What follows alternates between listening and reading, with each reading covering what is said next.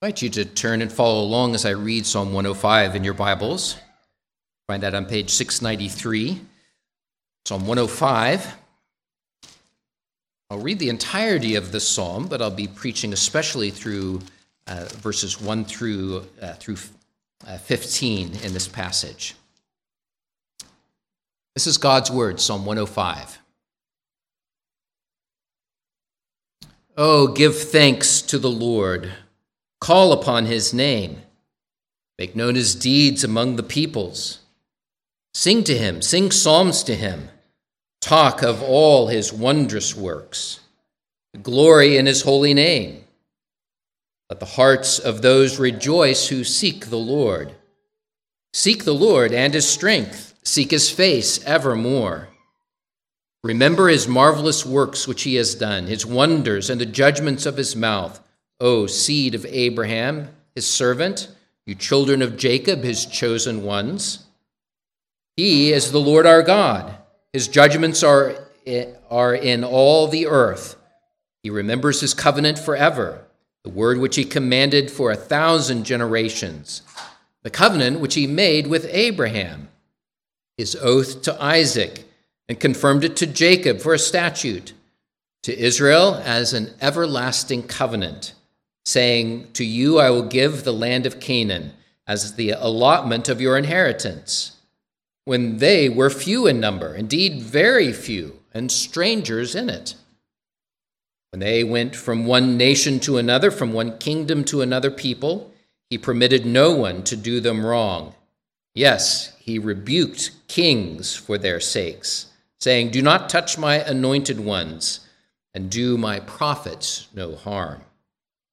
Moreover, he called for a famine in the land. He destroyed all the provision of bread. He sent a man before them, Joseph, who was sold as a slave. They hurt his feet with fetters. He was laid in irons until the time that his word came to pass. The word of the Lord tested him. The king sent and released him. The ruler of the people let him go free. He made him lord of all his house and ruler of all his possessions, to bind his princes at his pleasure and teach his elders wisdom. Israel also came into Egypt, and Jacob dwelt in the land of Ham. He increased his people greatly and made them stronger than their enemies, turned their heart to hate his people, to deal craftily with his servants. He sent Moses, his servant, and Aaron, whom he had chosen. They performed his signs among them and wonders in the land of Ham. He sent darkness and made it dark, and they did not rebel against his word. He turned their waters into blood and killed their fish. Their land abounded with frogs, even in the chambers of their kings. He spoke, and there came swarms of flies and lice in all their territory. He gave them hail for rain and flaming fire in their land. He struck their vines also and their fig trees and splintered the trees of their territory. He spoke, and locusts came, young locusts without number, and ate up all the vegetation in their land and devoured the fruit of their ground. He also destroyed all the firstborn in their land, the first of the, all their strength. He also brought them out with silver and gold and there was none feeble among his tribes. Egypt was glad when they departed, for the fear of them had fallen upon them. He spread a cloud for a covering and fire to give light in the night. The people asked, and he brought quail and satisfied them with the bread of heaven. He opened the rock, and water gushed out. It ran in the dry places like a river. For he remembered his holy promise and Abraham, his servant. He brought out his people with joy, his chosen ones with gladness. He gave them the lands of the Gentiles, and they inherited the labor of the nations, that they might observe his statutes and keep his laws. Praise the Lord.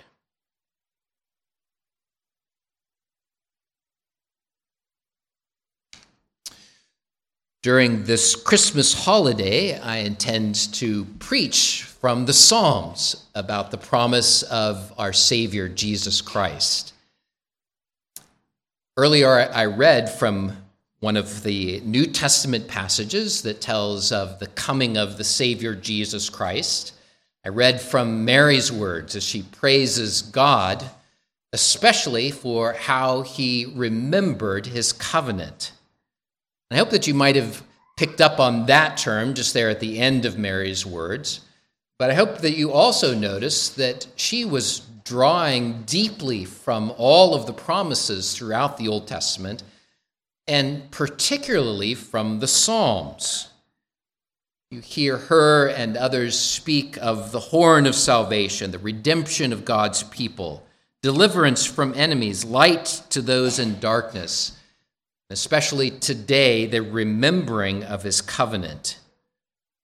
And all of those themes are one that fit in that great story arch of all of the Bible that focuses on God sending his Son to be our Savior. So, today and in the coming weeks, it is my intention to pick up that great story of the birth of Jesus Christ. And I want to look at it from the lens of the Psalms and through the eyes of the witnesses of the birth of Jesus and I want to do that all for the purpose of leading us to know Jesus as our Savior, to praise God for the incarnation of the Son. So today I'll consider how Jesus was born in fulfillment of God's promises, covenant promises. Therefore, remember his birth so that you may worship him yourself. Let me give just a very brief introduction to Psalm 105 and then go on into the, uh, the body of the sermon. I hope that you heard that Psalm 105 tells the stories of Abraham, Joseph, and Moses, and other of the Old Testament saints during that era. They were all, uh, all remembered in this psalm as a way to teach us the faithfulness of God to his covenant promises. We sometimes talk about psalms like this as teaching psalms. In other words, the writer wants us as a, uh, as a people to remember these things together. And there's good reason for that. We are a forgetful people. Not just the Old Testament saints, but really the people of God throughout all of history tend to forget the goodness of God and his kindness to us. This is especially clear in verses 1 through 6 when the psalm calls on you in, in several different ways to make known his deeds, to remember his marvelous works that he has done. And in saying this, it is not, uh, it is not just some sort of trivial pursuit type of game. In other words, trying to remember all of the different details so that you might move along in the game and score different points. No, the purpose of remembering is very focused. The purpose of remembering is so that you may worship the Lord. You make known what God has done in order to thank Him and to glorify Him. And by remembering, He prompts you to call on Him to seek his face, to follow after him and bow before him in worship. Is it any wonder then that Mary would remember these things? I've often been struck that here is, uh, in a sense, a very common individual. Mary, she is not of the priestly class. She is not one who would be highly educated in, in the world in her day, and she is a woman. And yet she is well acquainted with the scriptures of God. If you have a Bible that has footnotes on it that tell you references to the Old Testament, you could read through Mary's Magnificat and follow those, those references back into the Old Testament and she is drawing richly from the law and the prophets and the Psalms. It's amazing what the Spirit of God inspired her to know, to remember, and to write for our benefit. And particularly, I call your attention to the use of the Psalms in this case. God used them to disciple her in the faith, he used them to draw her along to know Him and to worship Him, to stir her heart up to bow before the Lord. So by singing, she remembers, and by remembering, she worships the Lord.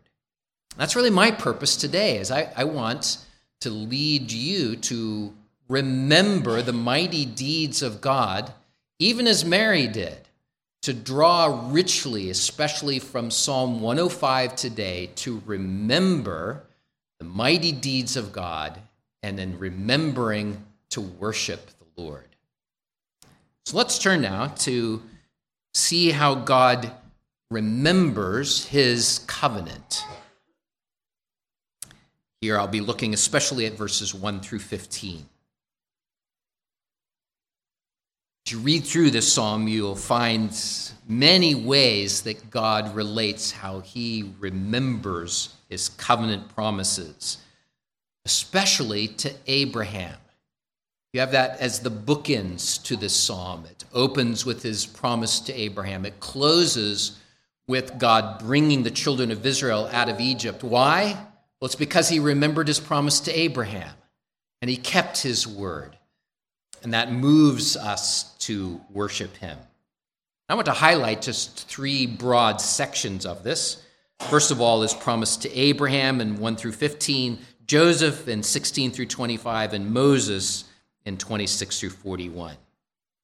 So to Abraham, God covenanted with him. You can look back in Genesis and find these wonderful descriptions of how God came to Abraham. He called him out of a far off land, the land of Ur of the Chaldees, to come to the land of Canaan to receive that as his inheritance. And that land provided something of a physical reminder of the greater promise of God the Lord was not just interested in a piece of property. No, the Lord has always been interested in the spiritual salvation of sinners. And that's what the covenant of Abraham is all about. You can read in the covenant that uh, God spoke to Abraham and said, In you all the nations of the earth will be blessed. Using these words, God was promising a redeemer to the far off descendant of Abraham. In you, in your descendants, there will be one in whom all of the nations will be blessed. That's what God is saying to Abraham. And without using the word, he's speaking of the Messiah. He's speaking about Jesus. In you, all the nation will be blessed. Well, what is that blessing? Well, it's, it's salvation, it's the forgiveness of our sins. It's the promise that he made to Adam way back in the Garden of Eden. One will come to crush the head of the serpent. The child that descends from Adam and Eve is now the child that descends from Abraham. In you, all the nations will be blessed. And if you remember that story in Genesis, you'll remember that at this point, Abraham didn't have any children. And he was old, and his wife was old. They were beyond the years of having any children. And yet, this covenant promise was made to them. And so, God gave a promise that led to a son, Isaac, who in turn had a son, Jacob. And even though they were small in number, as verse 12 says, the Lord was giving them a promise of descendants that would be more than the stars in heaven, more than the sand on the seashore, and more importantly, he would send the Messiah. During this time, verses 13 through 15 says God was protecting them. He rebuked kings who tried to harm them. Think here of Pharaoh who tried to take Sarah as his wife. Even though Abraham muddled that up and lied about Sarah, God was the one who was keeping his promise. Why? Well, it's because from Abraham and Sarah would come this Redeemer. So the Lord was protecting them. Verses 8 through 10 says, He remembered his covenant forever, the word which he had commanded for a thousand generations, the covenant which he made with Abraham, his oath to Isaac, and confirmed it to Jacob for a statute, to Israel as an everlasting covenant. Psalm then makes a similar point in the case of Joseph in verses 16 through 25. I'll be briefer here. It might seem in this case that the promised seed, the promised generations, or the promised nation, really, of Israel, would be snuffed out by a terrible famine that the Lord sent on the land.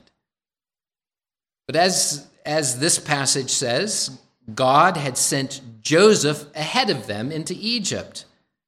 And even though Joseph's brothers treated him sinfully, they meant to do him harm, God meant it for good. He was protecting the children of Abraham. Why? Because that was his promise. And that was the avenue of sending the Redeemer into the world. And so God exalted Joseph, eh, eh, even though he was, uh, was imprisoned and in chains and was a slave. God was preserving him by his word, by his promise.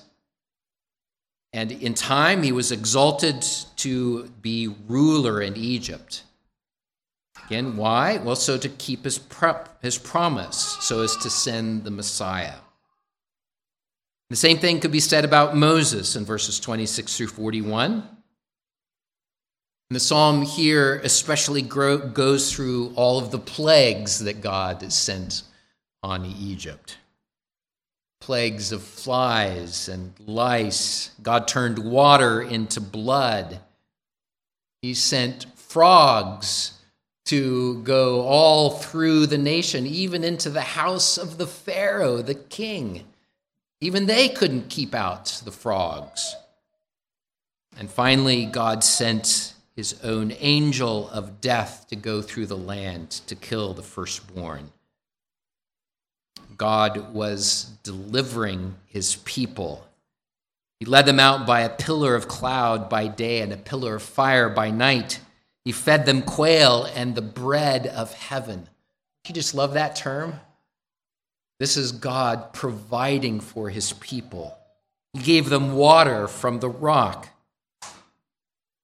Why? So as to keep his covenant, so as to send the Messiah.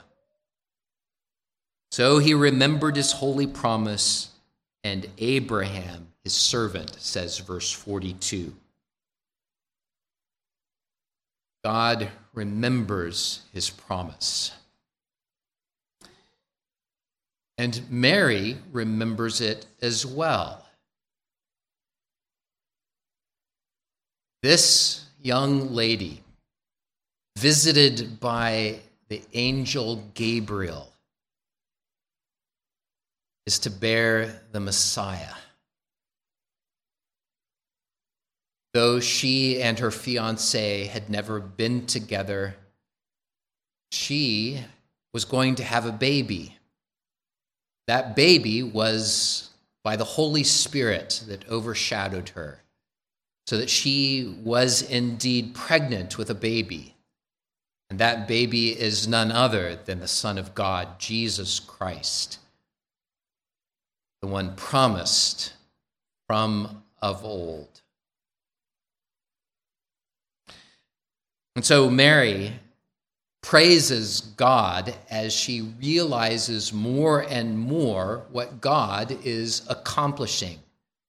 This is what they have been anticipating and longing for and looking for. From the very beginning, there is this hope that the seed of the woman would come. You ever notice that when Adam and Eve had a baby, that, uh, that Eve calls her firstborn, I have got a man. That's the, that's the name that she gives to, to, uh, to her son. I have got a man. Related to that promise, perhaps this is the one that the Lord has said would be our Redeemer. And that, that longing then runs throughout the rest of the scripture. Here is Mary longing for the same thing and realizing that God has not forgotten his promises that he has remembered what he, would, he has said that he would do, and that she, by God's providence, would be a witness and would be the mother of the child that the Lord had promised. So she closes this great praise by saying, He has helped his servant Israel in remembrance of his mercy, as he spoke to our fathers to Abraham and his seed forever. Just hear the glorious setting of that praise. That all of the anticipation of the ages is coming to fruition. Really, the focal point of all history is coming to pass. And by God's grace, she would be the mother of the promised Redeemer, Jesus Christ. God had not forgotten them, remembered his promise long ago to send an anointed Savior to redeem us from our sins. And Mary particularly called this to mind, remembers it. She's doing exactly what Psalm 105 says. He says, uh, Psalm 105 says to uh, to keep this in mind, to talk about it, to make known the mighty deeds of God. Well, I wonder if you've ever forgotten something. You've forgotten where you put your keys. You've forgotten a scheduled appointment. You've forgotten your passport in a taxi in uh, China. Ask me about that later. Have you ever forgotten your anniversary or the birthday of one of your children? We feel foolish when we forget, don't we? Especially uh, the importance of the event that we forget makes it even worse. Psalm 105 calls us to remember. And it contrasts that with the fact that God remembers. But I want you to know that when the Bible says that God remembers, it's not because he's forgetful like I am. That's because the Lord knows all things. It's saying something about God. It's, it's saying that he always keeps his word, he never forgets. He remembers and he keeps his word, and where I fail and where I fail often, God remembers and faithfully keeps every promise that he makes for a thousand generations. In other words, for all time, forever and ever, God has and will keep his word. Here specifically, Mary is remembering that he has promised the forgiveness of our sins through a promised Messiah. So Mary does what Psalm 105 tells us to do. She remembers, and as she remembers, she worships God. She praises him for all of his mighty deeds, especially the mightiest of all, the sending of Jesus to be our Redeemer. Psalm 105 was instrumental for Mary's remembering and worship. It's instrumental for our remembering and worship as well. As I said, this really is the thrust of this message. Not just that you would see and be amazed at Mary's knowledge of the Psalms and the coming of the Lord Jesus, not that you could recite some trivial pursuit questions, but so that you would remember. And in remembering that you would worship. I want to give you three things from this passage that, that you can remember and therefore worship the Lord. First, remember that hope comes from the fact that God keeps his covenant. Hope comes from the fact that God keeps his covenant. When Mary quotes from Psalm 105, she is remarking on how God has been gracious to them. As I think about my own Christian experience and my own uh, Christian walk, I look at myself and I see I see ups and downs. I see strengths and I see failings. I see uh, all of these things that are, are a, in a sense, a, a muddled mess of my own Christian experience.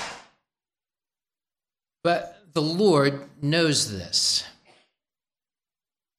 The Lord knows you in your weakness, in your ups and downs, in your failings.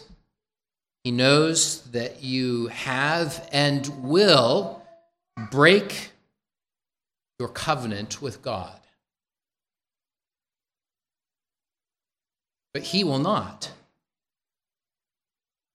Ever. God always remembers His covenant. God always remembers that if you come to Him in repentance and faith in Jesus Christ, He will forgive your sins. That He will always remember you. Like Mary, if you look at yourself, you will likely see the lowly estate of your own condition.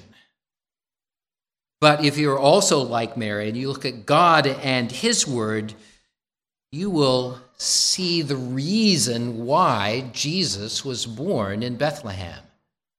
That He came because God had promised to send a Redeemer. That God had promised to save you from your sins. And these promises, these realities will give you hope. It will lead you to say, as Psalm 105 says, Oh, give thanks to the Lord, call upon his name, make known his deeds among the peoples. Verse 1. Second, you may worship because you remember that faith grows up from the fact that God keeps his covenant.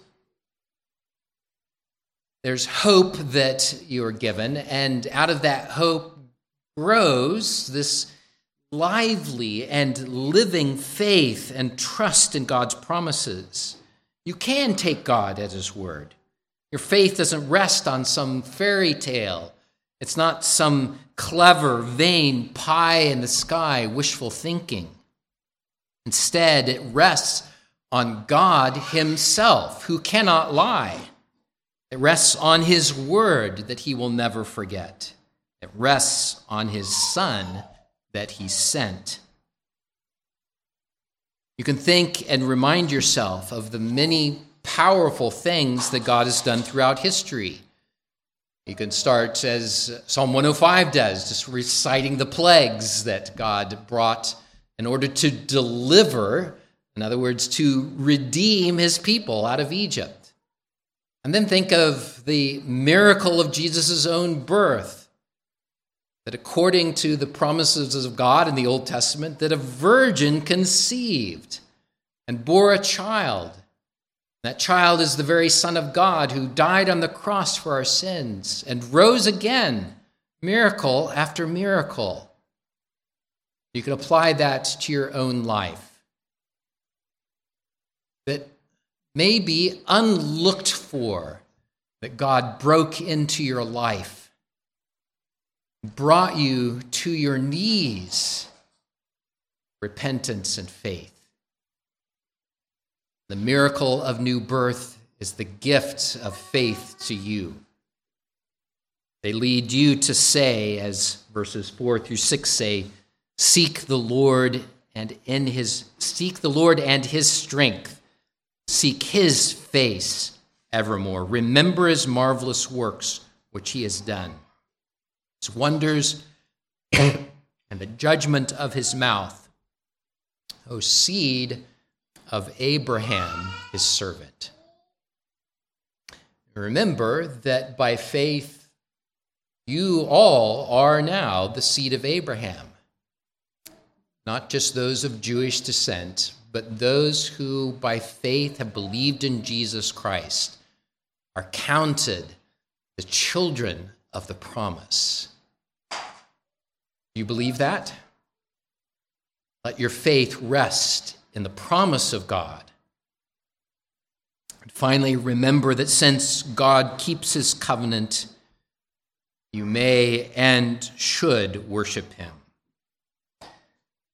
Like Mary, Psalm 105 will, will, will lead you to say, God has done great things for me. That's what Mary says. That's what you say, is it not? God has done great things for me. When you recognize the sin and rebellion that He has saved you from, what else could you say? What else could you do but fall down and worship your Redeemer, Jesus Christ? By faith, we believe that God has kept His word. For He has remembered His holy promise and Abraham, His servant. He brought out his people with joy, his chosen one with gladness. It's the close of Psalm 105. He did indeed keep his word. He sent Jesus into the world to save us from Satan's power, from our own sin and the death in which we were born. Oh, give thanks to the Lord. Call upon his name. Make known his deeds among the people. Sing to him. Sing psalms to him. Talk of his wondrous works. Glory in his holy name.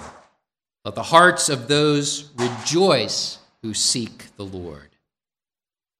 I pray that today that you would remember God's faithful covenant promises in sending Jesus to be our redeemer.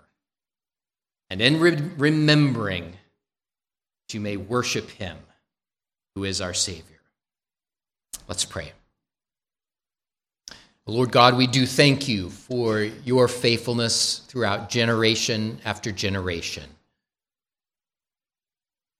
God, the Christmas story may be very familiar to us, and those things that are familiar we can become kind of callous to and close off our ears. And yet today I pray that we would be prompted to tell these stories again, to sing these psalms again to remember again your great faithfulness.